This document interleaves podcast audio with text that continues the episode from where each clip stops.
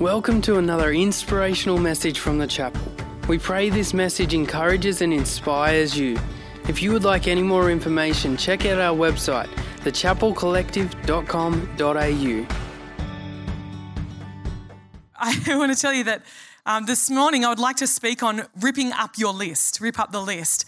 When I was 19, I had my first Valentine's Day as a couple. Daz was my first boyfriend. And uh, apart from Charlie Brown in year six, and obviously the litany of suitors in preschool, but Daz was my um, first boyfriend. So it was my first time that I was going to get a Valentine's Day present. Now, I'm, I was raised on romantic comedies. You know, Disney really hit its straps when um, I was growing up.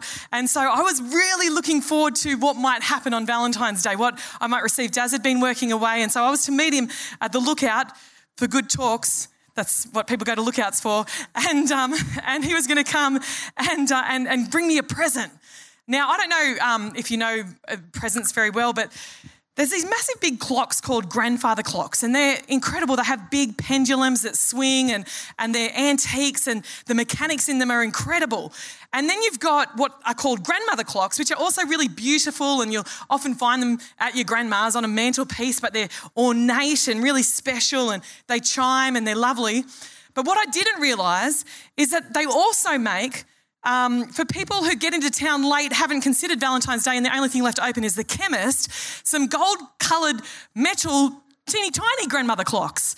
And, and so um, I waited for Daz to pull up, and he got out of the car and we hugged, and he gave me a teeny tiny gold coloured metal grandmother clock. And I was like, oh, thank you, Daz. That's amazing. And uh, I don't know where it is right now. Um, it was a very prized possession for about as long as it was worth. um, but, uh, but, you know, Daz has upped the ante since then. Daryl, no Oz. Uh, he has this year, we went to the Pig and Tinder. We asked another couple from church to pay our bill. They wouldn't, so he paid. Um, we went to the movies. We watched the Titanic. Please give Darren Francis Bonnell a hand. He did good.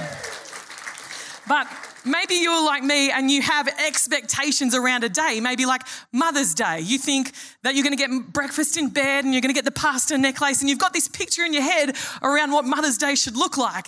Maybe you're like a father and, and you've got a picture of what Father's Day should look like and it looks like pretending that you aren't a father and that the kids, I just don't want to see you unless you're fetching me something. That's my ideal Father's Day. And uh, maybe that's for you. We have these expectations around days, around people. Does anyone know what I'm talking about? Uh, does anyone have expectations on every sphere of life and you kind of carry that in and project that into every sphere of life? Yes, I can see some nods. Thank you for being honest. Some people have a lot of lists, but I want to talk to you today about ripping up the lists. 1 Peter chapter 4 verse 8 says this, above all, love each other deeply because love covers over a multitude of sins. So, Lord, I just pray that this morning you would enlighten your word to us. Lord, that you'd help us appropriate it. Please help us to see what it means. And Lord, the power that it can work in our lives in Jesus' name. Amen. And so, above all, here, Peter's talking and he's just listed a whole lot of things in the book of First Peter. He's told the people, the Jews who have been persecuted in Jerusalem and spread far and wide, he said, Hey, pray, keep praying, keep rejoicing, keep exhibiting self control, um, keep showing yourself holy, keep from deceit, keep from hypocrisy, keep from jealousy, keep from unkind speech, show God's goodness, respect those in authority, love the family of believers. If you're a slave, be a good one because it's not going to change for a little while. If you're a wife, be respectful and not vain. If you're a husband, treat your wife as an equal and give a gentle and respectful answer to anyone who asks you for the hope you have. That's what he's done all the way to this passage right here. And then he says, above all, love. Above all. Now, he's not saying if you can, like, get one thing right, get this thing right. He's saying, he's echoing the Apostle Paul's words when Paul said that you can do everything right, but if you don't have love, it's just noise. And so he's saying, above all, let love be the life force, let love be the impetus, let love be the empowerment that allows you to do everything else. All these things are great, but if you're doing them out of a sense of works or self righteousness and you don't have love being the motivating force, then you're only getting half the picture. And this love that it's talking about is the word agape, love. And it's the word that he mentions in chapter one, where he says, Now that you have purified yourselves by obeying the truth, so that you have sincere love for each other, love one another deeply from the heart. Now, as you look around this room today and you hear that instruction, love one another deeply, and you would say, us loving each other deeply, Bron, if we were on the Lamb ad, that's just un Australian. We'd get zapped out right now. Like, but that's un Australian. And, and, and, you know, I get it that this might not come naturally to us. And you might be thinking, Bron, like I see you hug people.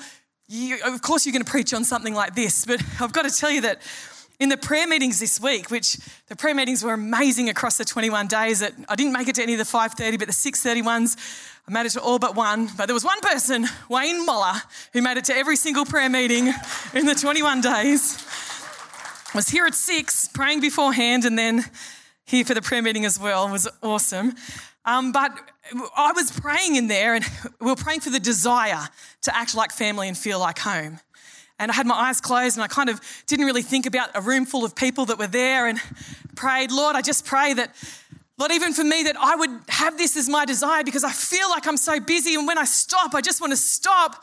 And, and I don't want, you know, necessarily to engage in anything else. And Lord, I know that that's me trying to do it in my own strength because if I was doing it in your strength, that'd be fine. So I pray, Lord, for the desire. And then I realized that there are a room full of people and the pastor's probably not supposed to be praying for like that. So I went, I bet is what a bunch of people are feeling right now. But thank you for awakening it in me already. we, you know, when we're honest, we know that this doesn't come naturally to us. And we might say it's un Australian. And yes, I'm with you.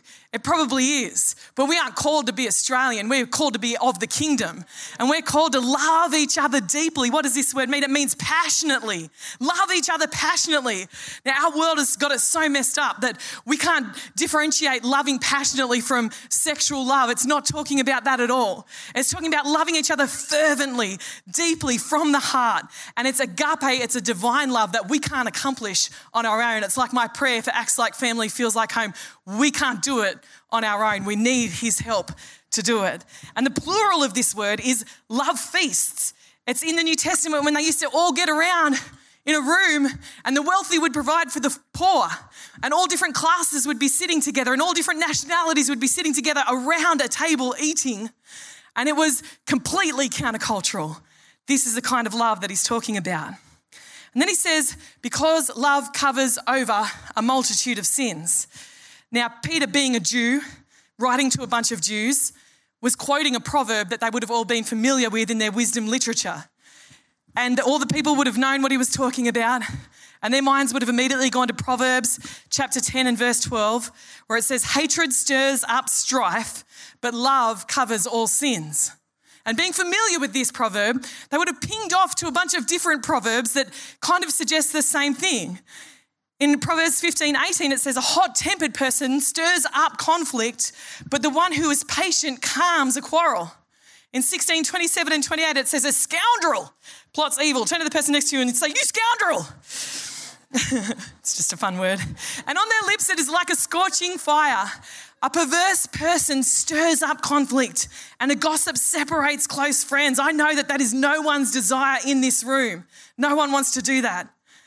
And, and yet it's what we unintentionally do sometimes. 28, 25, the greedy stir up conflicts, but those who trust in the Lord will prosper. And 17, 9, whoever would foster love covers over an offense, but whoever repeats the matter separates friends. So we see here that there is a fostering of love that covers over a multitude. The Greek word is plethos, and it's where we get the word plethora from a plethora of sins. Sins being trans- transgressions, iniquities, exactly what you would think they are. So, number one, this is vitally important, it's above all else. Number two, this needs God's help because our culture doesn't suggest it. And number three, this has massive ramifications if we get it right. So let's get really practical and topic, talk about how we will do this by ripping up lists. And the first list to rip up is the list of expectations. The list of expectations. Just like Mother's Day, Father's Day, and our expectations on people. In fact, it was the wedding message for Matt and Steph. Matt and Steph, what I want you to do is lower your expectations of each other. You may kiss the bride because you're inspired. I didn't mean like right now, but by all means, everybody turn this way. As if we didn't get enough of that in church before you were married. But you know, what I was saying was lower your expectations of each other, but raise your expectations of what God will do in you together. Your expectations aren't to be of each other, but to be of God. And John Bevere wrote a book in 1994 called The Bait of Satan Keeping Free from the Trap of Offense. And he says that the gap between expectation and reality is the area that is a trap for offense. And it's true, it's so true in my life, it's true in your life, it's true in the church. Because we go to work and we have very few expectations of people at work. We're like, well, you know, they don't follow Jesus. Of course, they're going to be doing what they're doing. But when we come to church and we are with a bunch of people who profess to be following Jesus and they get it wrong because they're humans, we're like, I had bigger expectations of you. I had greater expectations of you. Bron, you're the pastor. I had greater expectations of you. So the difference between the reality of who you are and the expectation is very wide, and there's a long and big gap for you to fall into. As it relates to your family, you know, you have expectations of your family that they're going to have your backs, that they're going to be loyal. So the expectation is further, and so the gap for offense is wider. Just rip up the list of expectations. There are some things to keep on your list. There are definitely some things to keep on your list. When I was praying for a husband from the age of 14, watching Disney movies and romantic comedies, I prayed for a tradie I prayed for someone who was really tall, preferably dark, and and um, I was just praying my list, guys. you, can, you, can, ask God anything; He just says no a lot. Um, I prayed for a musician, for someone that I could sing with, and. Uh, and what I got was none of those things, but the most important thing that was on my list was someone who loved Jesus more than I did. That was the most important thing on my list. Teenagers have a list. Create a list, but make sure that the most important thing is that it's someone who loves Jesus more than you. Make sure that it's someone that, you know, it doesn't matter all the things that you think you want. If they love Jesus as much or as more than you do, then God can work in whatever and He'll make them who they're meant to be and, and who you're meant to be as well. Sorry for the awkwardness. Don't get your list. Like, there's things to keep on your list, but it's not Mother's Day from Instagram, and it's not a kid's birthday cake from Pinterest, and it's not a business that is self started by a guy on YouTube. It's, it's none of that. It's, it's expectations that are found in the Word of God because it is sure and it is certain, and we'll see it come to pass. Rip up the list of expectations. There's a saying that says that beauty is in the eye of the beholder. And there are some people that just see a lot more beauty everywhere. I believe it's because they don't have a bunch of expectations that they're throwing out in a bunch of spheres, but instead they're walking around with eyes of wonder, waiting to see what God is doing in the earth. So exchange your list of expectations and have eyes of wonder. The second list to rip up is lip up, lip up the wrist. rip up the list of the record of wrongs. Rip up the list of the record of wrongs. 1 Corinthians chapter 13, verse 4 says, Love is patient, love is kind. It does not envy, it does not boast, it is not proud. It does not dishonor others, it is not self seeking, it is not easily angered, it keeps no record of wrongs. You know what this does in your life? It disables the ability in your life to say, you never, because you haven't got a list, a record of wrongs to refer to to be able to make that statement. So when you're engaged in discussion and you say you never, you got to know right there that you're keeping a record of wrongs. Rip up the list. And when you say you always, you're keeping a record of wrongs. Rip up the list. Don't bother with it. And it disables us from being able to say you never or you always. I get annoyed sometimes when I'm trying to make a case for behavior and a pattern, establish a pattern where I'm like, well, let me refer to these things, and I can't remember them. And I'm like, oh man, I can't even remember. People say, give an example. Ah, oh, no, I can't remember. And yet, that's actually the point. The, the point, I, I, hope God keeps giving me a good forgettery, I've heard it said. I would love not a great memory, a good forgettery, where I'm just forgetting people's wrongs and, and not counting them against them. That would be amazing if God could do that in me. A man called Jay Vaughan said this Do not tell it unless the necessity be urgent or the utility great. Never tell of a man what you have not first told to the man. Never think you can make yourself great by making another less. Let's ensure that that's the way that we live our lives. You see, when we say something like love covers, that can have negative connotations in our world because we tend to think of it as being a cover up or covering over something of dishonesty, of bullying or intimidation. And we want to make sure that everyone in our church knows that we are never suggesting that anyone stays in a situation where they or their family are unsafe. That is not what God is talking about here. Definitely not. He's not talking about turning a blind eye to dishonesty. He's not talking about that. We bring truth to lies and we stand up on behalf of the vulnerable. That's what we're called to do. But we're called to cover over sins that are committed toward us that we're able to, and I'll explain what I mean by that in just a moment, but tear up the record of wrongs, lose the ability to say you never or you always. Number three, rip up the list, the list that is the charge sheet. The charge sheet. What a charge sheet is, it is someone has said, We believe we have evidence to count against you and declare you guilty. But we're not going to declare you guilty because we're not the judge. We're going to allow a judge to do that at a later date. But in the meantime, because we have this charge sheet, we're going to treat you as guilty, even though we're not saying that you are guilty. That's the judge's job. And sometimes as humans, we can do this as well. We can say, oh, yeah, no, I've forgiven them. Oh, no, I don't judge them because God's the judge. But instead, we're judging them. We're treating them as though they're guilty already. We're saying, You did this to me, you did that to me, and I'm counting you as guilty already. And, and I would say today, rip up the list, rip up the charge sheet. If we're pursuing being like Jesus, Jesus hung on a cross and he looked out at his accusers and he looked out at his condemners and he looked down at his executioners and he said, Forgive them, Father, for they don't know what they're doing. Now, if I'm at the foot of the cross, I'm looking up, like, if you could just hang on for a second, Jesus, just hang on for a bit more. I just want to explain to you that all these guys knew exactly what they were doing. They've been plotting this for ages. They 100% know what they're doing. And, uh, and so I just think you need to reassess the situation here and maybe not forgive them because of what they actually do know that they've done. And they, you shouldn't pray. Don't let them not know. At some point, that made sense in my head but I think you get the picture. Okay, so he's saying, Father, forgive them for they don't know what they do, but they did. They did know what they did. So Jesus, I believe, would say, Okay, Bron, I'll take a moment before I declare the finished work of the cross and answer your question. Um, Bron, actually, they don't know what they're doing. There's an enemy, but they're not here right now. There's a greater scheme at work. We're not wrestling against flesh and blood, but against principalities and powers. And what I'm doing in forgiving them right now is way more powerful than me holding their sins against them in this moment. This ensures that when I carry out the physical representation of what I did at, before the dawn of time, when I paid for all the sins for all people, for all of history and all of the future, what I did right then and what I'm about to do, if I don't carry offense, that means I get to remain the spotless lamb. That means I, be, I remain the ability to forgive and to, uh, to atone for the sins of the world. That's what happens in this moment. But if I carry offense with me, if I'm like, Father, pour down your wrath on these people, and I carry offense, then everything that I've done is for nothing. And so he's able to pray, Father, forgive them, for they don't know what they're doing. Now, rightly so, you might think, well, he's the Son of God. Of course, he can do something like that. But in the New Testament, there was a man called Stephen who was waiting on tables.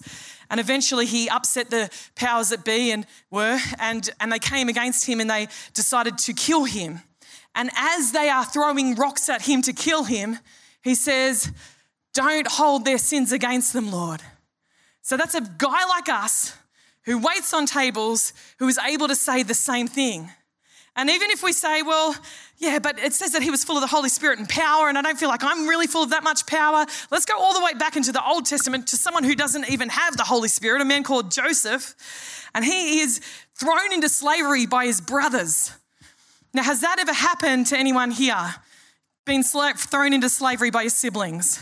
Okay, so let's establish that as a standard of bad behavior that we haven't encountered yet. And Joseph is there, thrown into a pit, sold into slavery, heads to Potiphar's house. Potiphar, yes. Potiphar's house, falsely accused, thrown into prison, forgotten by um, two guys that were there that said they would remember him when they got out. Years and years of injustice happened to Joseph. Now, if I'm Joseph, because I know myself, at every point of those injustices, I'm like, started with my brothers back here, started all the way back here with my brothers. And, and if they had never done that, then this would never have happened. But Joseph kept short accounts. Joseph ripped up the list. So that when he was encountered his brothers, he stood face to face with, face with them and said, No, no, no, no. I forgive you. You meant it for evil, but God has used it all for good, and he was able to completely forgive them. And we are encouraged to do the same. We're encouraged to rip up the list that is a charge sheet against others. We can stop treating them as guilty. We are encouraged to rip up the list that is a charge sheet against ourselves. Sometimes we treat ourselves as guilty, even though God has declared us innocent through Jesus Christ. We're encouraged to rip up the charge list towards God where we've actually judged God and said, God, I feel like you said you did this and you haven't come through for me. And we actually hold an account with God. We're encouraged to rip it up and to trust Him and to love Him and to say, I know that you're going to work it for good. When we do this, love covers a multitude of sins. We get to hide other people's sins from people around us. We can't hide them from God, only repentance can do that. But as we repent, our sins are hidden from God. But we get to hide them from people. When Neil hurts me by saying mean things to me, I can not tell anyone. I, I would usually tell Daz, Neil hurt me, hurt my feelings. And Daz would say, Come on, Bron, you know Neil. You know that Neil would never intentionally do that. You know what he goes through, you know what he suffers. He probably had a bad day. I'd be like, Yeah, you're 100% right, Daz. But what I'd love it is if I didn't even get to that stage, if I, if I covered Neil's hurt towards me, even to Daz, it didn't even make it that far. And I was able to have that internal dialogue with myself. I think that's the goal and that's the aim. Repentance hides it from the Lord, but we get to hide our sins or people's sins from man. Psalm 32, verse 1 says, Blessed is the one whose transgressions are forgiven, whose sins are covered. That's us, church. If we've decided to follow Jesus, we are blessed because our transgressions are forgiven, our sins are covered, they are washed away, we are whiter than snow. And Psalm 85, verse 2 says, You, talking about God, forgave the iniquity of your people and covered all their sins. Again, that is us. And that is a blessed reality for those of us who have decided to follow Jesus. But we actually get to enact this towards our brothers and sisters. We get to go, ah, I'm not going to repeat that. I'm not going to repeat that. It's not worth repeating. That's going to colour the way Mitch sees Cass. I don't want to repeat it. And so we just keep it to ourselves. And so I encourage you today to rip up your list. Hey again, thanks so much for joining us on this podcast. Whether you are new and exploring your faith or a follower of Jesus, there's a next step for you. There is always room to grow, more to be done, destiny to be pursued, and people to be reached. So, what's your next step? To find out, head over to thechapelcollective.com.au. And thanks again for listening.